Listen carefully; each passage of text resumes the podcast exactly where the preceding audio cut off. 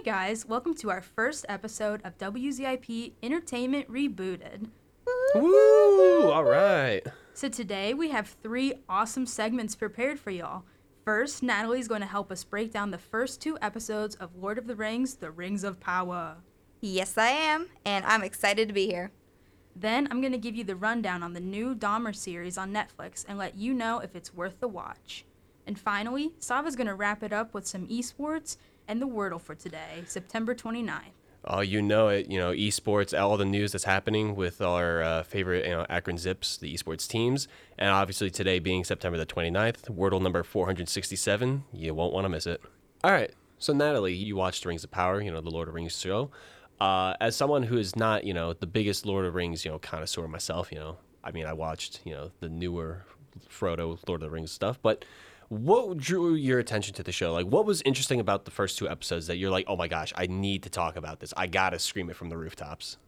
Well, Lord of the Rings is like my favorite fandom ever. Middle Earth, everything related. I love the Hobbits. I love the Lord of the Rings. It is my favorite thing on the planet. So, of course, when word came out that Amazon was going to make another series based in the second age of Middle Earth, I was absolutely going to watch it. It is the most, it is the thing that I am most interested in watching right now. I, I'm looking forward to it every Friday when it's released. I'm definitely looking forward to watching episode six tomorrow. And so, Rings of Power is set in the Second Age, thousands of years before The Hobbit and Lord of the Rings, and is based loosely on Tolkien's books and their appendices. They do not have the rights to the Silmarillion, so the lore is spotty here and there. But So, so there may be some discrepancies between like the movies and whatnot has already been done versus what's going on now. oh, absolutely, Oh, gosh, definitely, okay. and that's yeah, that is a big thing in the fandom right now. They usually, as a whole, are not too keen on the Rings of Power for several reasons. There's some um, complaints about casting choices. There's the lore discrepancies of how characters are portrayed. There's the, obviously the new characters, which they kind of have to do because if you're not going to have the rights to do the Second Age and your show's in the Second Age, you kind of have to do something with the show. So you are going to have to start making things up. That doesn't really bother me too much, but there is definitely a lot of fan backlash in that respect. Fair enough. Okay, so the first episode is called Shadow of the Past, and that premiered in our that premiered on September second, and it begins with a prologue, much like the Lord of the Rings and The Hobbit did. And the prologue is set in Valinor, which is the like blessed realm, paradise, home of the Valar kind of thing, and they are like the deities of Middle Earth. They're second only to their main deity, who is like Eru Iluvatar, is what he's called. I would not guess that's how you pronounce that. I am horrible with names. I could tell you straight up, like if you put a list of names in front of me, I'd be like, uh, got Eru Iluva- Iluvatar? I'm I- Il- Illumitar. I would have probably said. Oh, you don't know the half of it. There are some names that are spelled with a C E and it's Yeah. pronounced with K. Oh gosh. So oh, it'll God. look like Celebrian or um like Celebrimbor is like a character in Lord of the Rings, but it'll be pronounced Celebrian or Celebrimbor. And that's how it's pronounced. And it like you have to listen to it on audiobook or you would never get it. However, I do think in one edition, I don't know exactly what book it was in, where like there was actually like a pronunciation guide. Like Yeah. Tolkien wrote a pronunciation guide for his names. It's so funny. That's Now, wild. I actually have a question for you, Natalie. If, you know, you ever had a baby and you have to name it a Lord of the Rings name, what name would you choose? Hmm. Um, I don't know for a baby. I know for a puppy, it would definitely be Bilbo, because that Bilbo. is like the cutest name ever, and Bilbo's just such a great character. He's like one of my favorites. That is a really cute dog. It, it that is that would be a cool dog name. Yeah, I'm going to do that at some point. I also thought about like it's actually funny because we had like an icebreaker in class one day, and it was like two truths and a lie, and I made my lies like super like descriptive to make it look more like a truth. And my lie had been like, I have like a white cat, and I named him Gollum because he's sneaky and he's my precious, something like that. Which is like, a lot of people like actually thought that was true, and I'm like, it's not too far off. Fair enough. Okay, so back to Rings of Power. It starts in Valinor, and there's a young Galadriel who's being consoled by her brother Finrod after some very mean elven children sink her origami boat. which sounds a little strange in terms of Middle Earth so far, but you know, whatever. Par for the course. Yeah, par for the course, exactly. Well, the peace is unfortunately not going to last, if you can call bullying by elven children peace, at least. So we have Morgoth, who is kind of like a Lucifer esque kind of bad guy. He's the biggest bad in the Tolkien legendarium that there is. He turned away from Eru and destroyed these, they're called the two trees. And essentially, there's a silver tree and there's a gold tree. And the last flower and fruit were sculpted into the moon and the sun. So that's a cool little Silmarillion um, note there. Um, Morgoth stole the Silmarils, which are three very pretty jewels that are made of the light of these two trees. This started the War of Wrath, where basically the Valar and all the good people of Middle Earth fought against Morgoth and his orcs that he essentially created and all the bad people of Middle Earth.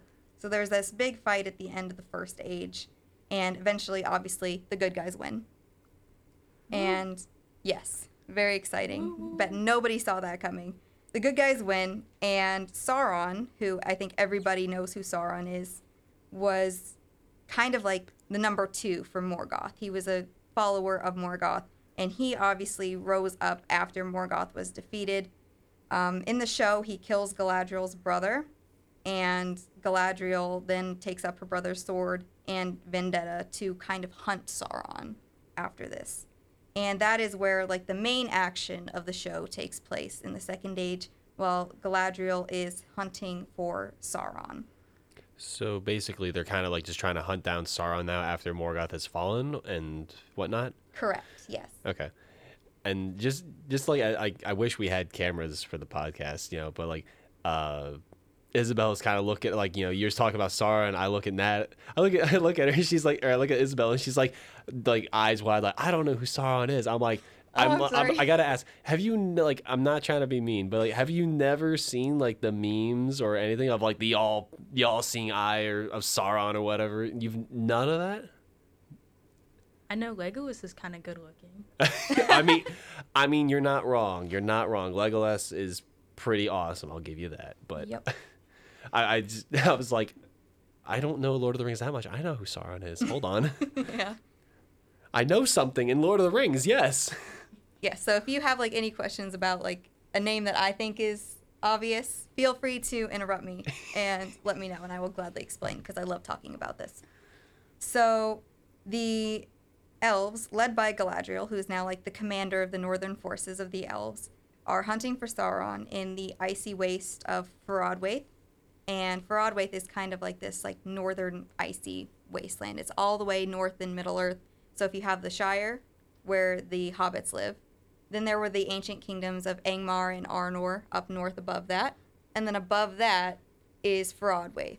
And that was pretty exciting for me to see because we have never been there before in either The Hobbit or The Lord of the Rings. That has just been a place on a map. We have not explored it yet. So it was really cool to see that.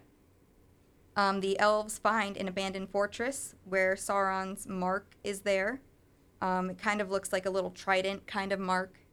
And they find it, but there's no guarantee that the mark is new. It could be centuries old. So basically, Galadriel assumes that this is a sign that they're close to finding Sauron, but everybody else is like, this could be centuries old. We don't know if this is anything at all, other than he was here at some point. So they are eventually attacked by a snow troll, and then the group of elves kind of mutiny, and Galadriel is forced to return to Lindon per the orders of the High King Gilgalad or continue on alone. So she does end up going back there and putting a pause on her hunt for Sauron there. Then we cut to the plays, the plains of the Rhovanion, which is kind of like the, the eastern part of Middle Earth on the east of the Misty Mountains, that kind of area Ooh. And we meet a group of Harfoots. Now, Harfoots are one of the three groups of ancestral hobbits. We have the Harfoots, the Stoors, and the Fallohides. The Harfoots are the ancestors to the hobbits from The Lord of the Rings. And a group of Harfoot children, led by Elanor Nori Brandybuck, or Brandyfoot, very similar to the hobbit name of Brandybuck, which is Merry's last name from The Lord of the Rings, raids berries from an old farm, only to leave upon discovering a wolf footprint one of the older Harfoots is concerned because there's a pair of hunters also coming. And apparently that's like a bad omen because they never come this early in the season. Back in Lindon, the capital of the High Elves, a young Elrond learns that his friend Galadriel has arrived. She returned and tells Elrond about the sigil that she found. But Elrond kind of warns her to not disobey the king. Gil-galad honors Galadriel and her men for their efforts and awards them a passage to the Undying Lands, Valinor, essentially, and insists that a new era of peace has begun. But Galadriel is obviously not certain, feeling as though she has too much to do in Middle Earth before sailing west. We following so far? I'm following so far. It just sounds like she has unfinished business, and she just like wants to hunt, like take care of her business first before you know she has to like, you know, be responsible adult like lifehood or whatever you know she's got to be doing. You know, important stuff that she needs to do. You know. But, Yes, you know. absolutely. She definitely feels like she has some unfinished business, and nobody else seems to think the same way, so she's very frustrated with that. Um, then we go to the Southlands, which um, it's a bit of a spoiler, so if anybody hasn't seen the show, Your spoiler warning, I guess, for you know the show. yeah, I will be spoiling everything in the first two episodes. So um, if you managed to get the first part spoiled but don't want any more spoiled, this is your fair warning. Watch it first, then listen to us because we're cool and you should still listen to us. so we go to the Southlands, which is kind of like around where present day Mordor would be, um, but it's not really there yet. And it's settled primarily by men. But there are elves that are stationed to monitor the town of men, which is called Tirharad.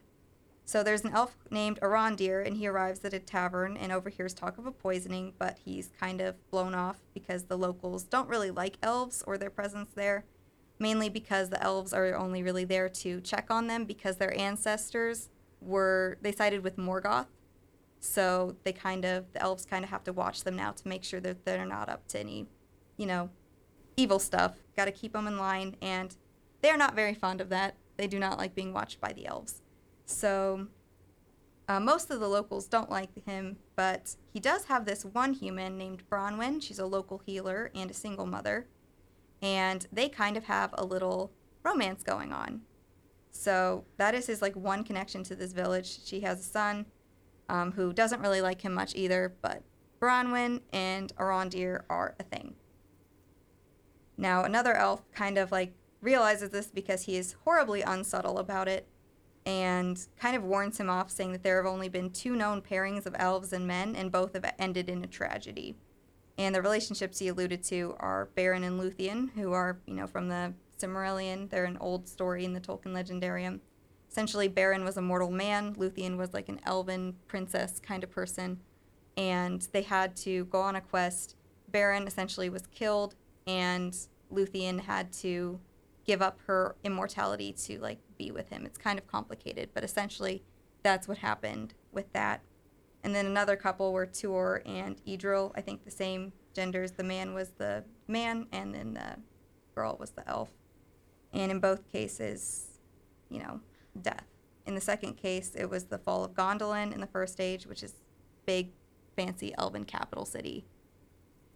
Forbidden love is always tempting, though. Yes, that's why it keeps happening. It's like, was there nothing like Romeo and Juliet in in Hobbit the world where it's just like, hey, you know, maybe don't fall in love with someone who is like in this high power or is like in a, I don't know, like royal family stuff. Like, do not get involved in love and I guess like royalty. I mean, like in the Hobbit, like the book, that that is like the one story where there isn't like a relationship like that. But then in the movie, of course, they added. I know one. that I was about to say like I do remember like something one. along the lines of like there was some sort of romantic relationship that was Yes. pursued in the movies and I'm Yeah, just like it was not in the book though. yeah fair So, um, the Watch Warden also kind of warns him off of it because, as we've gone over, it's ended badly both times it's been tried. And additionally, this has the added complication of her ancestors essentially being evil people. So, he still does not trust them and does not think that she's much good for anybody. It's like you got the history of evil people. You have this like guard soldier type person being like, I know what I'm talking about. I've seen it happen twice before. Like, No, I think I'm just gonna ignore him. Like, what what could go wrong? Yeah, definitely. So then, um, basically, word comes that Gilgalad has declared that the war is over. The elves are leaving their outposts because obviously, if there's no threat anymore, the men don't need to be watched as closely. Um, but before Arondir can leave, he, you know, visits Bronwyn one more time, confessing his feelings. Um, but they are interrupted by a sick cow that has been grazing too far east. So the two of them have to travel to the area to investigate because it is a very sick cow. Instead of milk, it has, you know, icky stuff. Icky stuff. yeah. the the not the not so good stuff. Yes, it is. It is not what it should be. you say that like milk isn't icky stuff. I, uh, I mean, now I'm gonna ask the question: Do you not like drinking milk, or No, I don't like drinking milk. Wow. Are you a milk drinker, Sava? Yes, I am. You look like a milk drinker Yeah, because I have strong bones at least. and I a mean- milk drinker face. Okay, I'd, I'd rather be a milk drinker than a tree killer. You know, you you only write on one side of paper for your notes. You know, I wasn't gonna bring that up, but now that he mentioned it, yeah, what gives with that? You know, just just for clarification, uh, we all took notes on our respective um, on what we're talking about respectively. Uh, myself and Natalie, you know, we use Google Docs, you know, or, or even if we had handwritten notes, uh, you know, we wrote them down. Isabelle, however, did handwritten notes, which is totally fine. I hand wrote some notes, uh, but she only wrote it on one side of notebook paper, and like, you know, I'm just like, man, not using both sides, like a lot She's of like, trees. Four pages Like, when we it could been had- done in two. I mean, Natalie, you said at the beginning of this show you had two trees that died. What if those two trees were died to Isabelle? Probably. I'm just saying, like, listen, listen. Okay, I'm writing in a notebook, and I'm writing with pencil. And have you seen what happens when you write in a notebook and on both sides of the paper you could see the pencil through the other side? I can't do that, okay? I have lots of thoughts. I'm thinking a lot. I just gotta write it down and flip the page. I don't want to have to deal with these pencil lines. You guys I guys do it all the time. so what I'm hearing is That is i- literally how I is- take No, no, notes. I'm, I- Isabelle is so big brained with her thoughts. She can only use it, all her her big brain thoughts can only be on one side of paper. I, that's what I'm getting. Your but I mean- brain might be that big if you didn't drink milk, Sava. Wow. You know what? I drink a lot more than milk, though. Coffee. That might explain a couple things. Why I have a lot of energy to just like, you know, do the, all this talking. So I mean, Antagonize me? I mean, hey, look, I'm just saying, you're the one with the pencil in hand, writing on one side of paper, and I mean, to your credit, though, it, I mean, the the spiral notebook is like you're using it for like three different subjects. You're using it for the podcast. You're using it for, I think, physics and like math homework. So I mean, like, all the more power to you. I'm just saying. I mean, maybe use both sides. Question That mark. would be even better. It would be. You're doing great, Thanks- but you thanks, could be better. You know, I'm I'm in recovery from my one-sided notebook using, but I'll work on that. Thank you. I would love to hear more about this episode of Rings of Power, though. Oh yes, absolutely. Anything to get away from your tree killing habits. I completely understand. so back in Lindon, which has a lot of trees that Isabelle has not killed yet, Oh, Elrond speaks with Gilgalad as Galadriel and the others sail across the sundering seas to Valinor, Elrond having for now convinced her to go, even though she really clearly does not want to. While they kept the information from her, Elrond and Gilgalad had foreseen that Galadriel may unintentionally keep the evil that she seeks alive rather than defeat it forever, which is what she's intending to do, but obviously won't do until like the Third Age. Gilgalad then tells Elrond that he'll be working with an elf named Celebrimbor, who is a great elven smith, on a new project. So, just as Galadriel's ship is about to cross into the Undying Lands, a meteor shoots over the sky, catching the notice of basically every character we've been introduced to so far. Galadriel eventually does jump overboard, which is hilarious because she's in the middle of the ocean. Smart. yes. In her defense, though, um, basically how Valinor works is in the First Age, you could sail between Valinor and Middle Earth, just like you could sail between New York and Britain, for Okay. example. And the world was flat, so you could do this. Mm. Then, after. And now this goes into the lore of the book, so it's obviously not the same as the lore for the show because they can't do it.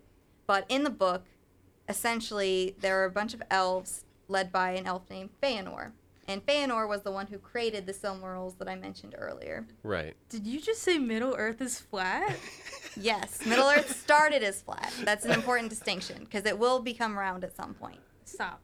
So, flat middle, like, like it's like a, like a disc. Yes, I think so.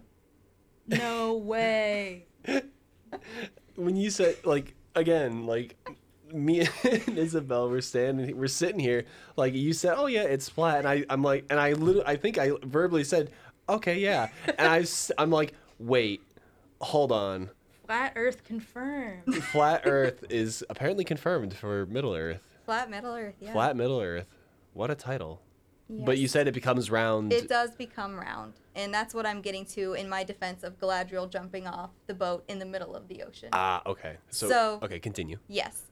So essentially, this elf named Feanor, he made the Silmarils, but then Morgoth took the Silmarils, okay as I mentioned before. Mhm. Well, Feanor was not happy with that because everybody wanted these Silmarils because they were just really, really pretty. Everybody wanted them. And so Feanor and a bunch of his buddies basically swore an oath that they were going to go over to Middle Earth, hunt down Morgoth, and take back the Silmarils. Well, the Valar didn't really want him to do that. They didn't give him permission to go to Middle Earth to hunt down Morgoth to reclaim the Silmarils. So, even though that they wanted to do it, they had to obviously get to Middle Earth somehow. The Valar weren't going to help them, and they go to this elven city. I think it was called Alqualonde, okay and it had a group of elves, I believe, called the Teleri. They were like ship making elves, and they lived on the coast of Valinor. And so Feanor and a bunch of his buddies came up to them and was like, "Hey, I want some boats. Give me some boats so I can sail to Middle Earth." And they said no because the Valar said no. Like, we're not going to help you go against the Valar here. You're on your own. You're not getting our boats. seems to make well, sense yes. Feanor did what any reasonable elf would do at this time and started to kill them and take their boats. Pillaging you Yes. like to see it So that was that's referred to, I believe, as the kinslaying of Alqualonde, and Valar obviously were not happy with this. So at some point, I don't know if it's right away or if it's like a bit later, but they actually like kind of like seal off Valinor from the rest of the world, and that's when the world becomes round. So you can no longer sail to Valinor unless you're given permission to do so by the Valar. interesting okay Yes. So you can. So this ship is given permission somehow to go to Valinor by the Valar. In the lore, it wouldn't have happened because these elves have been essentially banished for going against the Valar's wishes in the first age and basically not coming to their senses and apologizing in previous ages. So Galadriel would not be allowed to go in the lore, but in the show she is. And so the ship is going to Valinor. She's about to cross over. She cannot go back to Middle Earth at Mhm. this point. And obviously, they're not going to just turn around, take her back, and then go back to Valinor. So at this point, it's like it's either go to Valinor and never come back, or jump off into the middle of the ocean. She's kind of out of options here.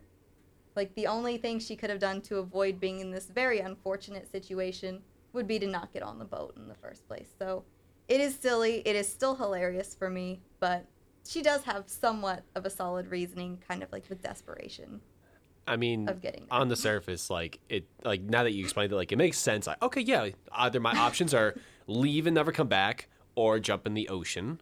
Um, I mean, I still don't fully follow, but I mean, like from what you explained, like it, Mm-hmm. it, ca- it makes more sense. But just on the surface level of like, oh yeah, I'm on this perfectly safe boat going to another land. Nah, I'm just gonna jump off. Like just the surface in the middle level. of the ocean. That's what I'm to where she yeah. has to like swim back. It's not like she's in the harbor or anything. right. No, she's got like thousands of miles probably to go. Maybe she should have jumped off a little sooner. Maybe she should have, but you know, she kind of. It's like I don't know exactly what was going through her head, but I guess she was going to go because she was supposed to go. But then she did get like a kind of a flashback from something that her brother told her at the beginning of the episode. She had basically asked like, "How do I know which light to follow? Because if I look at the sky over the ocean, there's like the light in the sky, and then there's the light reflected on the water. They look kind of similar. How do I tell which one's the actual one?" and he mentioned that basically you can't know until you touch the darkness is what he said so you have to like figure out for yourself essentially which is the true light and which is not the true light Interesting. so somehow that replayed in her head and she was like okay this isn't right. I guess maybe this is her like touching the not true light. I Mm-hmm. guess. And she was like, "Nope, I can't do this. I still needed in Middle Earth. I'm gonna jump off the boat." Now, let me ask you. You mentioned earlier that what's happening now kind of strays from real lore. How do you feel about that? Do you like that the show strays from the lore, or are you kind of more lore focused as a Tolkien fan? Um, I've only like read the book once, so like some deviations from the lore are like go over my head. I'm not the most like I don't have the most expertise on it, but I do feel like with my passion for it, I definitely can. Um, once I figure out what the lore is, I would prefer it if they stuck to it, but it doesn't really bother me as much as it does some other people in the Tolkien fandom when they deviate from it. I can deal with quite a lot of, you know, derivatives and deviations from source material as long as it doesn't really insult my intelligence.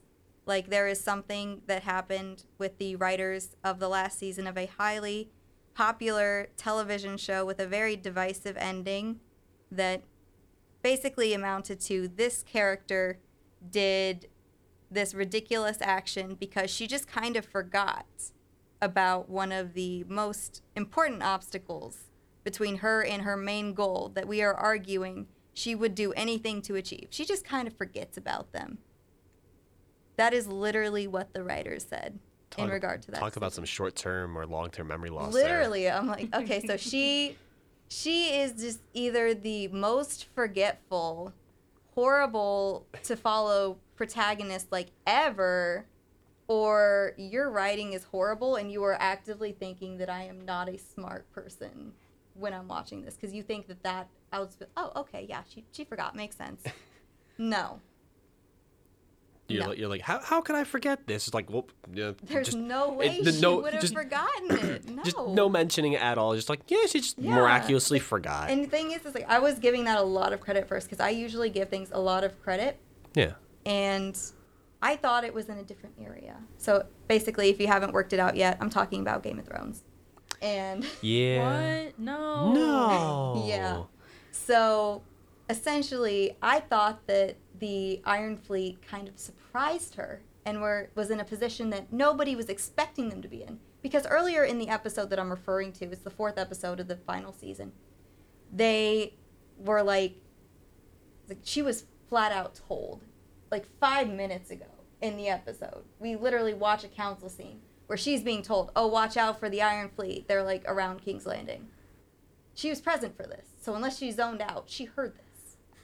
She didn't take notes on her notebook. She she didn't no, and she didn't even take notes like Isabelle either. Like I would take that over clearly not remembering anything. I bet she drinks milk. She, pr- uh, hey, maybe she might. it's quite possible. anyway, But yeah, so as long as you don't back back on track here, as long as you don't insult my intelligence like that, I can stomach probably a lot of lore deviation. I can I can deal with plot conveniences. I can deal with even like average writing. Like it doesn't even have to be anything phenomenal. But right. like if it is entertaining to me, I can forgive it. If it's Middle Earth, I will probably be more forgiving of it just because I am like I am just loving being back in Middle Earth as long as it's not insulting my intelligence or doing anything that's too big that's like too damaging. Like Galadriel is portrayed in a very different way than she was in Lord of the Rings, but I can accept that because there is still a character growth. We have like thousands and thousands and thousands of years between Rings of Power and The Hobbit, which is the next chronological story. So it's like as long as like they don't deviate like too far or like completely change anything, like some changes may happen, you know, to be adapted in a TV Yeah. show. But as Changes long as it's are going to always happen. yeah, Um, I'd prefer if they tried to keep fairly close to the source material. But another good example of this is The Hobbit. How like that is very, very different from the source material of the book. There are a lot of changes that Peter Jackson made with the Hobbit trilogies, and so the fans weren't really happy with that either. But I love the Hobbits. I love them as much as the Lord of the Rings. I enjoy them more than watching the Lord of the Rings, even though I do think Lord of the Rings is objectively a better story but I love my dwarves. That is something that you will find out later in my review when we finally finally get to the dwarves in episode two because we had a whole episode without the dwarves and I was very upset. But Well- they are my favorite. So I, I enjoy everything dwarven. So if it's with the dwarves, I am going to be even more forgiving than I otherwise might have been. Understandable. I hear that.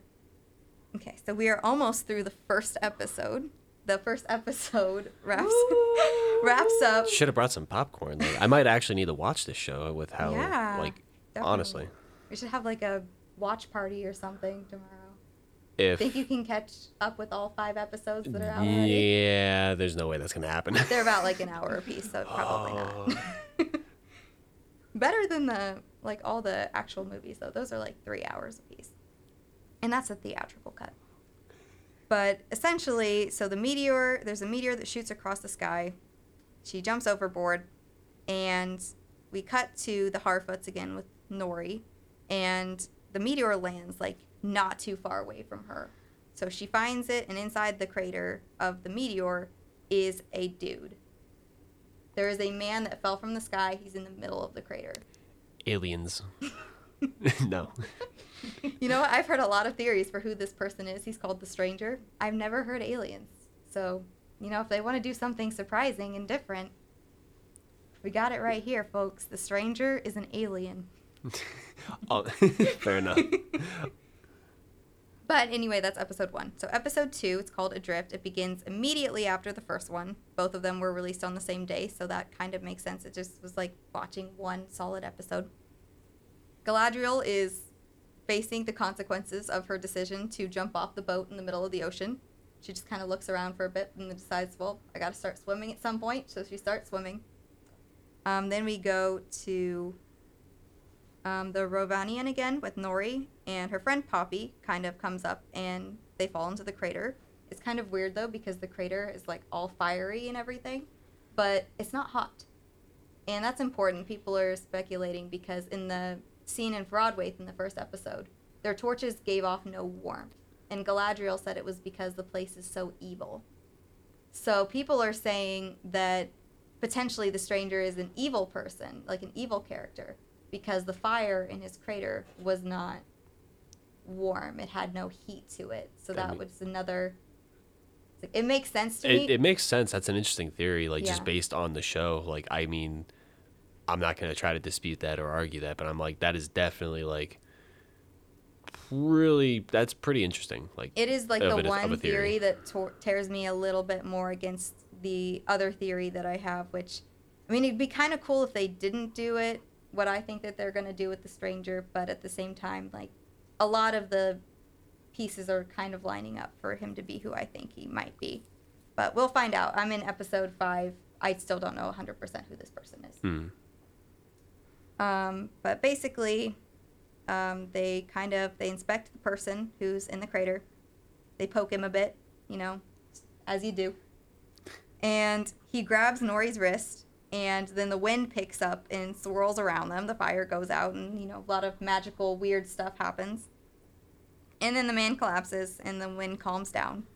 And the girls have to kind of steal a lamp and a wheelbarrow from the camp to wheel the stranger away to find a safe place to hide him because Nori has the feeling that whether because of fate or destiny, she was meant to find him, so she has to help him because he landed there. So it is her responsibility to help him in her mind. If I start poking like a body and then it grabs me, I'm gonna be honest, my first thought is how is not gonna be how can I help this guy? Well, you know, hobbits have big hearts and big feet. Okay. I'm I'm just saying, like, I mean, I kind of agree with Isabelle here. Like, logically speaking, you know, you first off, a, a meteor falls out of the sky. I'm gonna walk near it, regardless of it being hot or not. Second off, oh, there's a man that fell from the sky, possibly alien. I'm gonna poke him. Third off, oh, when the man grabs my wrist, does some wizard stuff, some magical stuff happens, and he passes out again.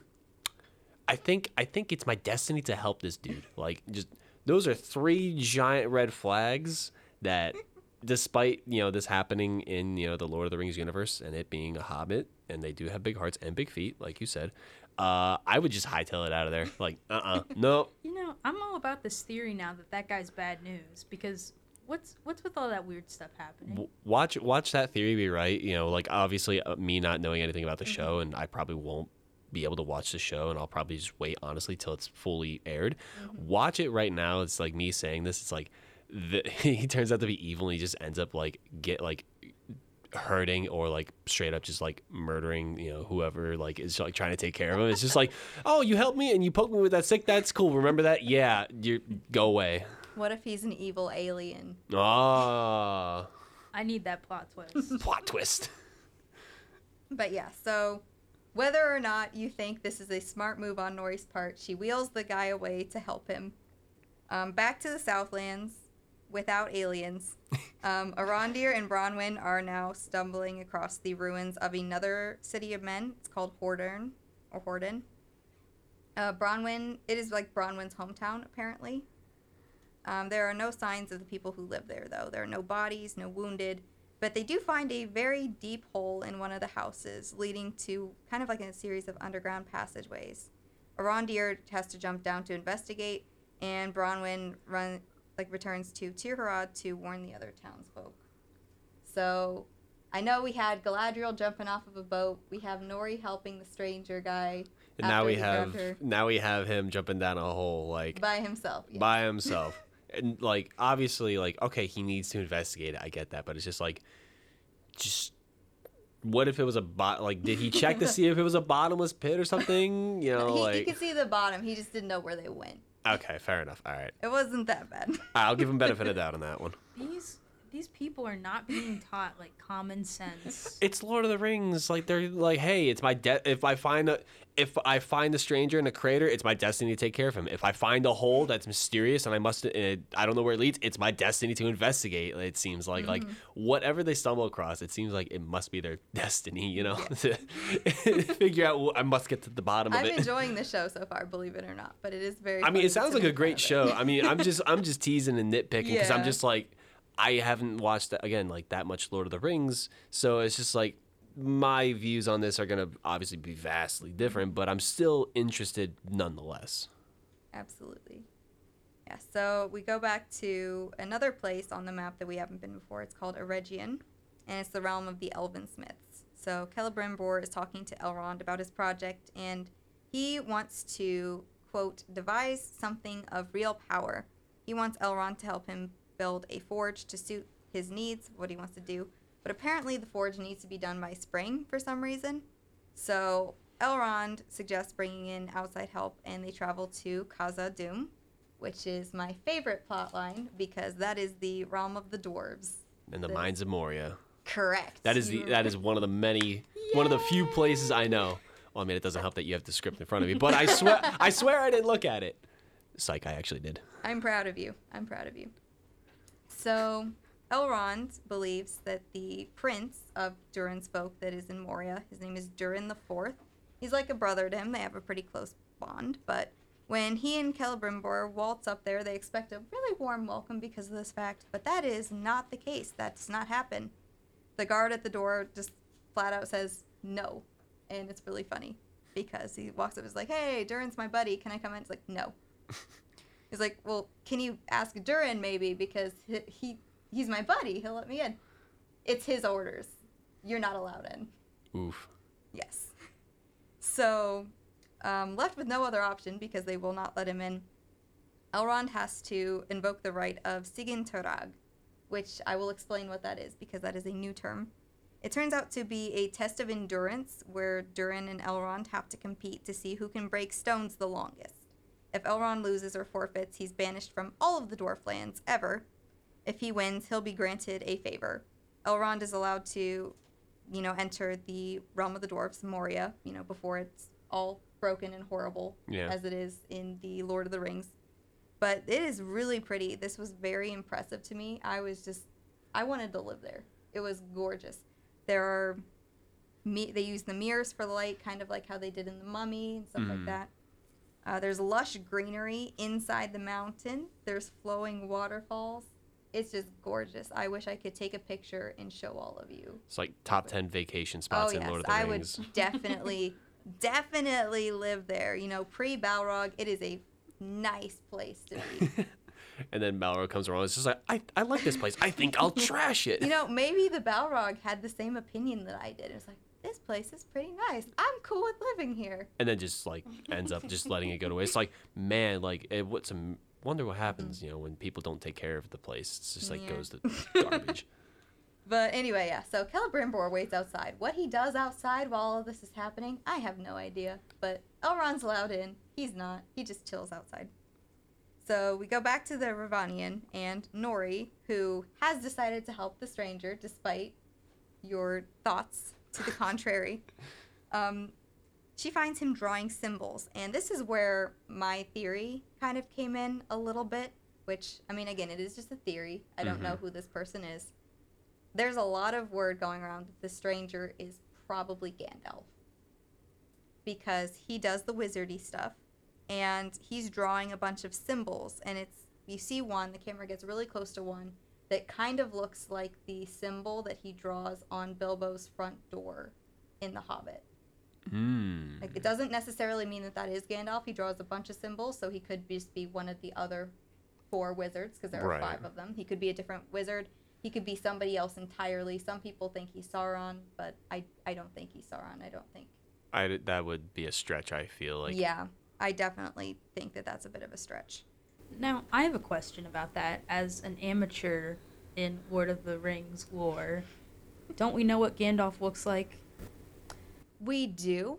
Um, however, we also know what Galadriel looks like and Elrond look like because elves are immortal; they don't really age, and this is in the second age, so this a pretty big chunk of time. I personally feel like these characters would still look like they look like in the Lord of the Rings, but there are different actresses, or there's a different actress playing Galadriel, and there's a different actor playing Elrond, so they do look different. So it could just be. It's like I do think that the stranger kind of does look like Gandalf to some extent. Obviously, it's not played by Sir Ian McKellen, but he does kind of resemble Gandalf, or at least some kind of wizard. That doesn't mean he is one. Could be wrong, but he has definitely got wizard vibes about him. However, though, as the stranger gets more agitated, um, he accidentally, I guess, causes Nori's father, his name's Largo, um, he's injured in the camp. He kind of like sprains his ankle, Mhm. which is a problem because the Harfoots, unlike the hobbits of the Shire, actually like migrate. Like their thing is they move to different lands at different years. They don't stay in the same place. So this is bad because if he sprains his ankle, he can't really move the cart or migrate as well. And apparently, despite having a little chant that the Harfoots do about how nobody walks alone, apparently they will leave you. Like if you fall behind, you are left behind. like- Harsh. It's funny because there's even a scene. I don't remember if it was this episode or another episode, but they have like a campfire gathering and they just like read off the names of like all the people that have either like died on the trail or that they like left. it's supposed to be this like really touching scene. Like the music is like so like sad and like, oh, this is such an emotional scene.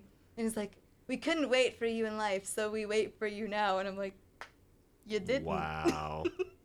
it's just like You It's like could they're- have just waited in life. they're, they're taking roll. It's like taking roll call. It's just like they're na- listing the names, like waiting for someone to be like, "Oh yeah, here," and it's just like you hear silence. Just like, all right, well he fell behind. You know, I get his. I call dibs on his stuff. You know, like, jeez. Yeah, it's like Poppy, Nori's friend, like that apparently happened to her family. I don't know if they were like killed on the track or if they fell behind, Yeah. but like she's like all by herself now. and she's just like, "Eh." Awful. yeah. There there's some criticism about how the hobbits are portrayed as well because, you know, even though they are Harfoots, they're a little bit of a different thing. It's it's kind of hard to see hobbits as anything more than like I mean, they gossip, they steal Bilbo's things, but they don't like they're not like kind of like that. Yeah. It doesn't not bother me evil. too.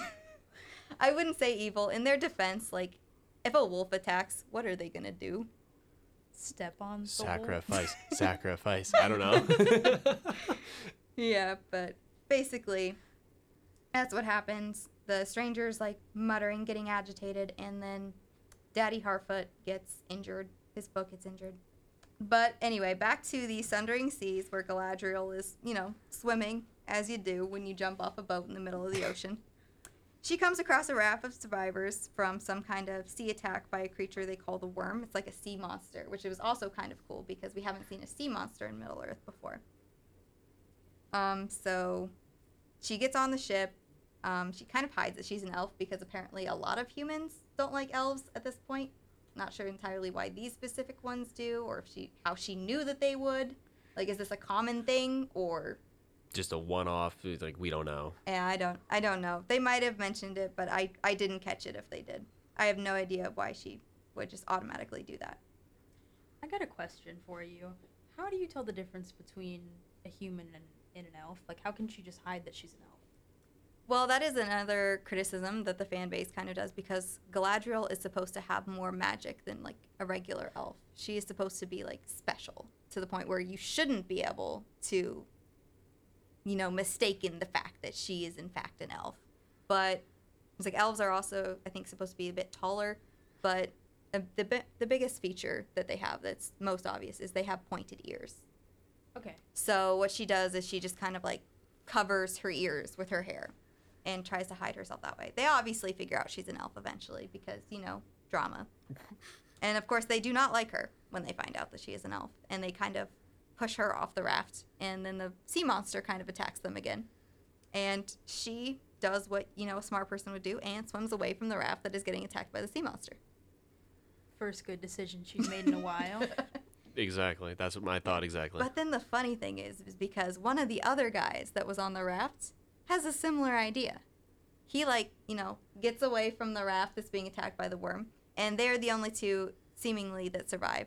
I think the other people probably die. We don't see them again. Rip. Yeah. Yes. But then she like actually like I'm probably skipping ahead a little bit, but she like kind of gives him some attitude about it. She's like, "What kind of man would leave his companions to die?" And I'm like, "You did the same thing."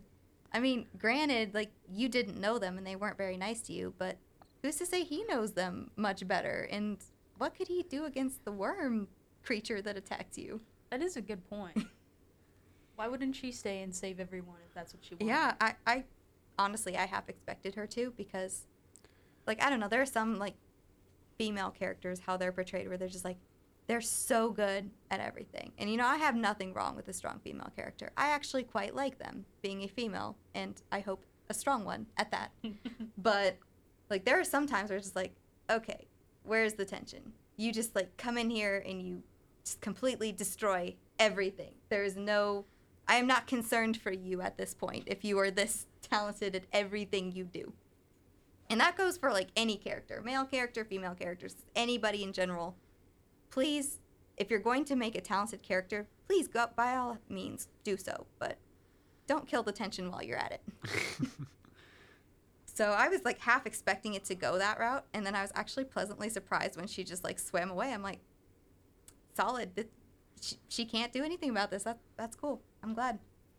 But basically, um, the other guy comes over. He has a last little bit of raft, and then he pulls her aboard because I guess he doesn't care that she's an elf, or you know, there's only two of them now, so might as well try to survive together. Make something work with it. Exactly. Does romance ensue? I hope not. because I, I don't think so. Nothing has yet. okay. Um, it definitely could happen. Like it's not like they're like that. There's nothing there that if you wanted to do something, I think you could. I hope they don't. I don't think that that would be something that they're going to do. But then again, she is supposed to have a husband at this time, and uh, Celeborn is nowhere in sight. And she's also supposed to have a daughter at some point too, and she's nowhere in sight. Her know, daughter is actually Elrond's wife. I mean, I, I ain't gonna say you know she's cheating on nobody, but I mean. And that's why I said, like, I don't know. Like, maybe because he's not in the picture. But, I mean, I don't know. I'm kind of like a romantic where just like, I have a ship. and that is the ship. You do not jump the ship, unlike Galadriel, which she's already done already. but like, she doesn't need to jump another ship. This is the ship. You two are meant to be. So be together. Do not be with anyone else. Is it particularly healthy? Maybe in modern standpoints, maybe not. Probably but, not. You know, I like it. It's my thing. I mean, you're allowed to have you know your own ships and fantasies and whatnot. It's like I'm pretty sure we could probably talk about this in another episode. Oh, yeah. Uh, but like, yeah, definitely like that is something that like I would probably like if I was watching like any of my other favorite shows that I've watched in the past. Like I've definitely had like, okay, yeah, like you have like okay, this is the plot shit, like the plot of like okay, they got shipped, but it's just like okay, what's the fan ship? Of like what is like what what do the fans think like what could have happened as well? So I see what you mean. Yeah. So back in Khazad-dûm to get back on track, um, Elrond finally forfeits the competition because you know, I mean, it's a dwarf competition. It's made for dwarves, and you've got the prince of the dwarves that is your opponent in this dwarven-oriented competition. Like, the Game was rigged from the start. literally, he had no chance of winning this thing. It was just like so he could get in, I guess. Um, but he does manage to allow or to convince Durin, who is his friend, who now doesn't like him for some reason, to walk him out because he's like, okay, I'll leave, but you know, can you like walk me out? He's like, with pleasure. Yeah, sure. Horrible. I don't like you. Let's Yeah. go. And he does manage to get Durin to tell him what he did essentially to make him mad. So it turns out Elrond has not visited Durin in 20 years. Some friend. Yes. And that is like a short time for an elf, but not as much for a dwarf. Now dwarves usually have like longer lifespans. So their lifespan isn't like ours. They're they can live to like 250 to like 300 years old. So it's like 20 years isn't a long time for them per se either. But the big thing is that Elrond has missed Durin's wedding. Yes. And the birth of his two children in those 20 years. No. And presumably didn't like send him even like a letter of congratulations or anything. Presumably. Yeah, man, you're my best friend. You know, I'm gonna roll up to your front door. Hey, buddy, let me in. No. Why do you not like me? List reasons. Hmm. And No, I think I'm still a like, good I didn't know either, so I was just like, oh, like what's going on here? And That- then that's like he, he said it, and then I was like, oh, That's definitely a valid reason. Valid reasons. Wow. sorry, Elrond, I'm I'm gonna be on his side, and it's not just because he's a dwarf. The wedding? You messed up. so Elrond obviously apologizes, you know, as you do when you miss your bestie's wedding and two children's births. And he does request to meet his family, especially Disa, who is Durin's wife, to, so that he can apologize to them as well. Durin agrees, but warns them not to, or warns Elrond to not expect to stay too long after that, basically. Yes, you can apologize to my family because they deserve it too, but after that, you're out. And this is actually like a really funny scene. I really loved it because hilariously, Disa has the complete opposite idea. So like they walk in and she's like, "Oh, this must be Elrond. Like I've heard so much about you. You're staying for dinner." Immediately, just like I am escorting you out as soon as you apologize. The wife just like stay for dinner. I love that dynamic so much. It was so hilarious because she's, she's like so upbeat about it, and then he's like, and then Dora's like, "Don't get too comfortable." He has to sit next to him, and he's just like kicking him under the Yeah, table, so just like. mm. Durin is like really mopey throughout the whole dinner, and like Disa's all like, you know, warm and bubbly. He's like, oh, like how are you doing? I've heard so much about you, welcoming him warmly. And um, Elrond notes that there is a tree that he gave Durin from Lindon that he planted, and Durin has been taking care of it religiously. So he does like truly still care about Elrond to some extent. He's just really hurt with him, understandably so. Of course. Yes. And of course, Elrond has to then like up the compliments, you know, try to make up for missing the wedding and the children's births. And then he mentions that it's no surprise that the tree has grown so well, even under the mountains, because of the the love basically in the family home. Like there's just so much love here. How could it not? So he's like really, really going in hard there. And obviously, Durin eventually starts softening and he allows Elrond to stay and asks him what the project is so he can decide whether or not he was going to bring it before his father, who was the king. Then we're back to Galadriel and Halbrand, who reveals he's from the Southlands and was forced out by orcs, presumably alluding to the same town that Bronwyn and Arondir found. Um, I heard that online that that is the same town potentially. Um, then we go back to Tirharad, where Bronwyn is trying to warn her people that you know there's something weird going on. There's a town that was clearly attacked, but we don't know where the the people from that town are, so that's a bit of an issue. But they don't believe her because they certainly don't want to have the elves come back to help them because they don't like the elves, as previously stated Certainly not. obviously. And they don't really trust her because, as I said before, Arondir is not very subtle. So they know that she at least has some kind of kindness towards the elves. So obviously, if she's so fond of the elves, maybe she's just, you know, saying this so that we can get the elves back. Obviously, I think that's not too smart an idea when it's something of this magnitude, but, you know, I mean, maybe she has no other options. We don't. I mean, I don't know per se myself because I'm not watching the show. But like, it seems like maybe she's like, you know, what harm could there be in like maybe getting them back? Like, mm-hmm. we don't know. Yeah. So back at Bronwyn's house, Theo hears Theo being the son. Um, he hears what he believes are mice under the floorboards because he complained about them in the first episode, I believe, as well. But it turns out it's not mice; it's an orc, and there's the tunnel that Arondir kind of went into. Yeah, that's how the orcs are getting around because it's a bit inconsistent in the movies, but in this, the orcs have trouble walking in sunlight. They do get burned. It is Yeah. usually an issue that they've been like if they are in the sun, it's not good for them. Are the orcs not large? How how big is an orc that you mistake it for a mouse under the floorboard? I mean, it's just a noise. Like he doesn't see it at first. So like the orcs are moving under the floorboard, and he thinks that it's the mice up to something under the flo- floorboard, just moving around, being Okay, a nuisance under the floorboard. I see. Yeah. Now orcs are like around like human size, maybe a bit bigger, but they're not like super small or like giants or anything. Gotcha. Okay. Usually, there are some that can be a little larger, but generally speaking, they're around, you know, man height. Uh, while investigating the tunnels alone, Arondir comes across a creature, presumably evil. Um, he doesn't see it, but he hears it coming, and he wisely retreats to get to a better position than the cramped tunnel that he's in to defend himself.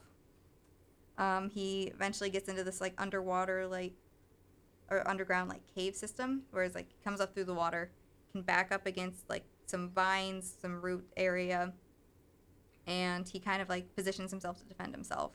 But it's kind of like that classic horror movie thing of like where you're like looking at a character and then like hands come up from behind them and grab them and then like pull them back. Uh, That happens. So um, he does survive, but he gets captured by the orcs. Dun dun dun. Dun dun dun. yes. The- the- I just like in my head, I just picture he's just like standing there, like in the, and right behind him is like the very like dark, like shadowy area, and you just see the hands like rupture forward, like erupt forward, and just pull him into the darkness. Like That's that's. like exactly what happens. I swear I've not watched the show. if I describe that scene perfectly, then uh, I don't know what to tell you. yes, it was it was very similar to that. You did a pretty good job. So Bronwyn arrives home to find a hole similar to those that were in Hordern, and Theo is not there. He's like completely disappeared. So she's screaming for him, panicking, like, "Oh no, where is my kid?"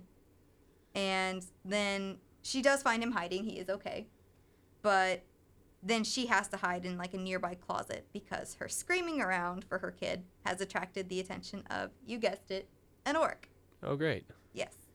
So after a fight, which was pretty cool because orcs usually aren't that much of a threat because they're usually, at least not a single one, because they're like fighting elven warriors or like seasoned veteran fighters in the other movies. But like for these people, like they actually had to like work to take this guy down.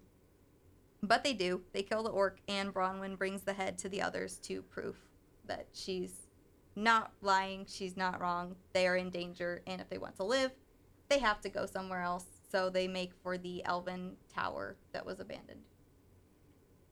Back at sea, Galadriel and Halbrand are stuck in the middle of a storm.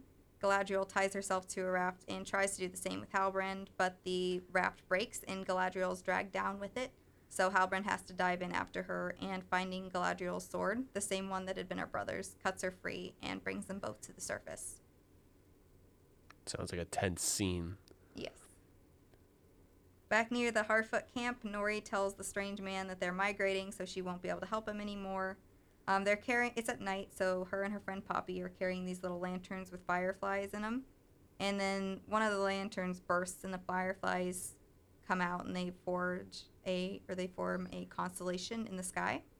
And Nori interprets that as the stranger asking for help finding those stars, um, because and this is also like another reason that I think it might be Gandalf, Mhm. because he kind like Gandalf has a track record of talking to insects and asking them to do things for him. He does that with the moths and the eagles in both trilogies, and he does a similar thing. He kind of like cups his hands like around them, brings them close to his mouth, and like whispers in an Elvish language. I think it's called Quenya to them, and then they like do what he wants. So he does that.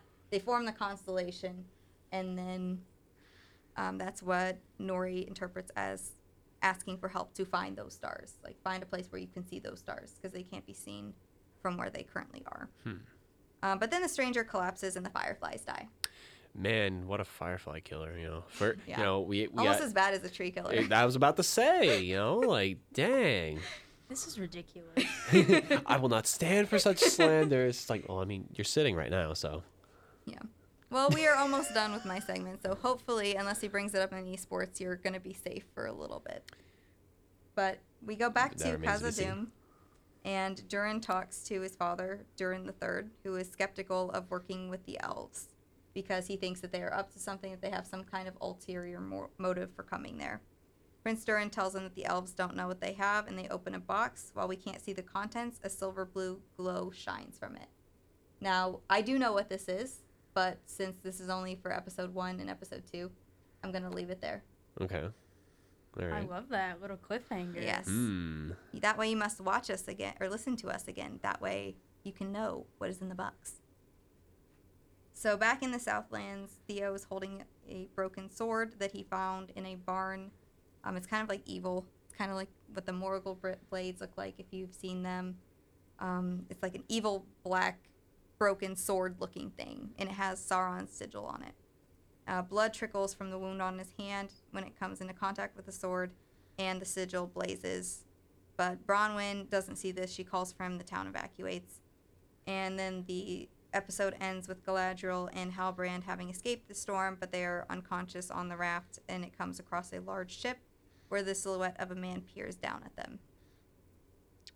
That's the end of episode two. That is the end of episode two. Hmm. Wow. I mean, we got a couple cliffhangers. As far as like the what the glowing thing in the box might be, I think I know what it is. I don't remember what the name of it is. I'm not gonna say it. I'm not gonna say what I think it is because if I am right, I would feel bad. But I uh, kind of want to know what you think it is. well, do you want me to say it or okay? So I don't remember what the name of it is, but like if I remember correctly, if, like again, it's been a long time since I watched like the Lord of the Rings movies. Was it like something like the heart of the like the mountain in the minds of uh, it is whatever? actually not. It's not and I that. was so happy because it Mm. looked like it was. Okay, because that's what it sounded like. Because Yeah, like it I'm looked thinking, like it was. thinking back on the movie and that whole scene, that's what I th- like. That's what it sounded like. But okay, I so was if, if it's it not that, wasn't. What he's referring to, if anybody doesn't know, is the Arkenstone. And the Arkenstone is the heart of the mountain. It's in Erebor. So in the Third Age, um, King Thror, who is the king under the mountain, the king of Erebor, he finds this Arkenstone, which is a very, very beautiful, enchanting jewel that is buried in the heart of the mountain, which is, you know, why it's called that yeah.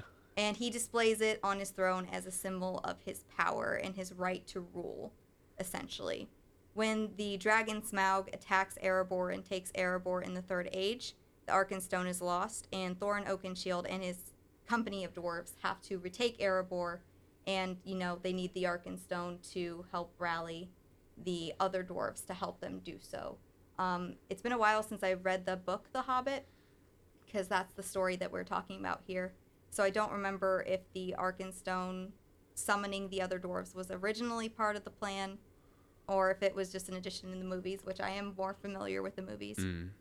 But um, it is like the heart of the mountain. It's the king's jewel. It is like the number one bauble in the dragon's hoard that everybody wants.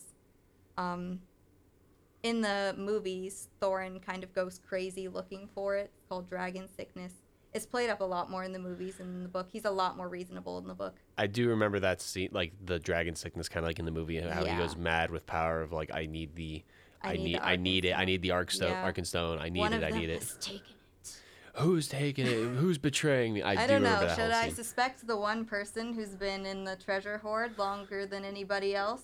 Mm, nah, No, no. it's somebody else, definitely. All right. Which, in his defense, I wouldn't suspect the Hobbit of wanting to steal from me either. No, totally not. All right. Uh, I mean, if I got nothing else for that, so I mean, uh, if as if, I don't know if Isabelle, you got any other questions for for that? Yeah, I actually do have a few more questions if that's cool with you guys. I wanted to get your take on some things more specifically in the show. Oh, absolutely. I love talking about Middle Earth. Ask me anything you want. All right, so my first question is what is your biggest annoyance so far within the first two episodes? Definitely the biggest annoyance in all of the episodes is the short hair on the elves. I cannot like I'm getting more used to it as the series goes on, but if you watch the Lord of the Rings and The Hobbit, all the elves, men elves, women elves, all of them had this long hair, like down to their like hips at least. And like that is just what I think elves look like. So the biggest hurdle, at least in my suspension of disbelief for this, is like the elves have short hair. Like almost all of the male elves have short hair. The women elves have like longer hair, but and the, there's like one elf guy that has long hair, but a lot of the other ones have like really short, and it kind of looks like slick back, like kind of like grease style, and like a little poofy at times. I'm like, this looks so ridiculous. You know, I don't know much about Lord of the Rings, but Legolas as a character always stuck out to me, and I think it was because of his long, beautiful, oh, bright Oh, it was blonde hair. glorious hair, and they just They took it away. They did. I don't know why they did that. It's like I can I I'm perfectly fine with changes. I understand things change in adaptation. I do not understand the rationale behind this. I mean, you have this much money in your budget. It's not like a, you couldn't get these people wigs. Like why? What what was the reasoning behind the short-haired elf? It it doesn't ruin it. I'm still enjoying the show so far. It's not like this like immersion breaking thing, but like for the first couple episodes, I was just like laughing so much. It just like every time like a male elf with short hair would walk, I would be like, "What is that hair?" Now, you mentioned budget earlier. I've actually read a lot about just how big the budget for the show is, and I wanted to ask you can you see the budget when you're watching this show? Um, for my layperson's experience, I'm not a big CGI like expert of. I can't tell you exactly. Oh, this looks too fake. This looks so real. It's so amazing. I'm not like super good with that, but I can definitely tell that it there is some work put into it. Um, I've heard some reviewers say that the CGI is great. I've heard some reviewers say that it's not great at places. But for me, like there's nothing that stuck out to me as just unbelievable or weird. I, I followed along pretty well for everything. I thought the visuals were overall really, really great, other than the short hair on the elves, which I cannot get it over. Did anything stick out to you visually when you were watching? Yes, there were a lot of things that stuck out to me. Um, I'm going to explain um, in my lengthened analysis on the podcast about how Khazad-dûm was just so beautiful to me, how I wanted to live there. But also, there was this session, the section at the beginning of the prologue of the first episode where we get a little bit of the War of Wrath. It's a quick little brief bit at the very beginning of the episode, but it is just stunning. There's fire everywhere. There's the Nazgul attacking the giant eagles. It is like the the final battle of the first age of all the good people in the Valar against Morgoth and all the evil orcs and whatnot. And it is just so amazing to look at. I was so excited when I first watched it. I was like, I want to see this now. Show me this in an adaptation. I want something on the War of Wrath, like yesterday, please. I'm really glad to hear you're so passionate about this. Now, I, I also wanted to ask you is if you could visit anywhere that's been depicted so far in the first two episodes, where would you go? Khazad-dûm. Absolutely. It's so beautiful. That was a quick answer. I yeah, I knew it just as quick as I knew the answer about my biggest annoyance, honestly. There's the elves and that that's first and foremost on my mind, but then there are my favorites, the dwarves. That's my favorite race in Middle-earth. I just love them so so much. I just they are my babies, they are my children. Come after them at your own risk. I love them so much. And that only is part of it. But when I saw how Khazad-dûm looked like in its prime before it was destroyed in Lord of the Rings, it was so beautiful. There are waterfalls, there's greenery inside the mountain, which I was not expecting. I thought it would look kind of like how Erebor was depicted, but then again, Erebor was. We also didn't really get to see that in its prime either, for the most part. Um, but the scenery, the greenery, the waterfalls, they used the mirrors to show like light and everything was just like so open and so pretty. And I was like, this is not what I've expected like a dwarven city to look like. But it was just so cool. And it didn't feel like it was not dwarven. Like it didn't feel like they were copying the elves or the Númenóreans or the people or like anything. Like this looked like a dwarven city, but with just so much like lush greenery and beauty. And it's like, I want to live there, please. yeah. Now, one last question. Do you have any theories after watching the first two episodes? I have a lot of theories. I don't know how accurate they are. Some of them I have been like influenced by other reviewers talking about theories. Um, some people say that um, one of the humans that Galadriel comes across, his name is Halbrand. People are saying he's Sauron. I personally don't buy that theory as much because Sauron is supposed to be a deceiver and he's giving off like warning signs to try and get her to not trust him. And I feel like if I was trying to trick people, I wouldn't do that. I see that. That's fair. But a theory that I am like more interested in, and we do kind of get into this as well, is that maybe the stranger that Nori comes across is Gandalf. I'm not sure about that because it, there are also like compelling reasons to believe that he's an evil character. Um, there's like a thing with the fire not being hot, which kind of points to evil because Galadriel mentions that the evilness of a place is so much so that the fire can't give off any heat. So there are compelling reasons for that, but there are also compelling reasons in the stranger's behavior and the runes that he draws and everything that make me think that he's Gandalf as well. Um, he also like seems pretty close with the Harfoots, which are the ancestors for the hobbits. So that can explain Gandalf's connection with the hobbits as well but it, it could really be anyone at this point. Um, that's just the theory that makes the most sense to me because it can also the the dead fireflies, all the evil stuff that it seems like the guy is doing could also be accidents because essentially Gandalf is a Maia. So he is like there's Eru Ilúvatar, there's the Valar, and then there are the Maiar. And so they're like he's like third from the top in terms of power, deity kind of status. And he's like if he's just now coming to Earth and this is his mortal form, he has to get used to it. This can very well be accidental, all of his stuff. So I feel like there's more right now in terms of him being Gandalf, like so much so it almost seems obvious, but that could exactly be what people want us, like what the showrunners want us to think. It's like, oh, it's obviously Gandalf, but it's somebody else. So I think it'd be cool either way. That's really interesting. Thank you so much for telling me all about that. And I'm looking forward to hearing about episodes three and four and beyond. Absolutely. So now we're gonna toss it to Isabelle for. Uh, let me let me take this title away from Yeah, you. the- It's it's kind of a mouthful. Yeah, I agree. We're going to be talking about Dahmer, Monster, the Jeffrey Dahmer story in this next segment. Netflix just came out with a 10 episode drama titled Dahmer, Monster, the Jeffrey Dahmer story. This drama is based around the life and actual murders of notorious serial killer Jeffrey Dahmer. Each episode averages around an hour long and has quickly become the number one trending TV show on Netflix. We're going to recap the show, discuss some of my issues with the series, and then decide if it's worth a watch. Please keep in mind that this show depicts very serious subject matter, so if you are uncomfortable with references to this subject matter, now would be a good time to tune out. The show starts with Jeffrey Dahmer finally getting caught and arrested for his numerous crimes. We see gory depictions of the evidence found in his apartment, and the ease with which Dahmer has committed his murders is highlighted. With Dahmer now in police possession, he begins to tell officers his story. The next several episodes are a non-linear telling of Dahmer's life and crimes, occasionally switching to the perspective of his neighbor or father. We find out that Dahmer had a difficult childhood. His mother struggled with mental illness, and his father wasn't always around. And when he was, terrible fighting would occur.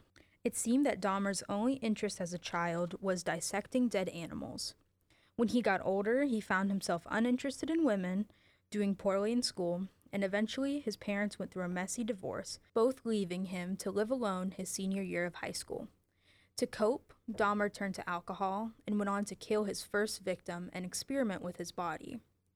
We then see Dahmer get expelled from Ohio State University, discharged from the Army, which eventually led to him living with his grandmother. This is where Dahmer commits his next several murders. He lured men back to hotels or his grandmother's house with promises of drinks or assistance getting home. Then he killed them in his grandmother's basement. During this time, Dahmer develops a record, getting arrested for public indecency and abusing a child. He spends only a year in jail before moving into an apartment in Milwaukee, Wisconsin. He lives in a very underserved part of town, which allowed him to easily target young black men. He continues to lure young men back to his apartment and kills them. His neighbor reported a horrible smell coming from Dahmer's apartment on several occasions, but nothing was ever done. His neighbor even saw a young Laotian boy run out of his apartment naked and bleeding and contacted police. However, police allowed Dahmer to take the child back to his apartment where he was then murdered. It is around episode 6 where the storytelling shifts to a different protagonist. This episode focuses on a young, deaf black man named Tony. We watch the story of his life unfold, and it is easy to become attached to Tony's sweet and funny personality. He's on his way to making his dreams come true until he meets Dahmer. The two begin to engage in a romantic relationship, and the show portrays Dahmer as having a fondness for Tony that he does not have for his other victims. The episode ends with Dahmer killing Tony and his family distraught over his sudden disappearance. The next four episodes focus on the experience of Glenda, Dahmer's neighbor, as well as the families of the victims and their struggle with the police. We see Dahmer go to court, then jail, then eventually get killed in prison.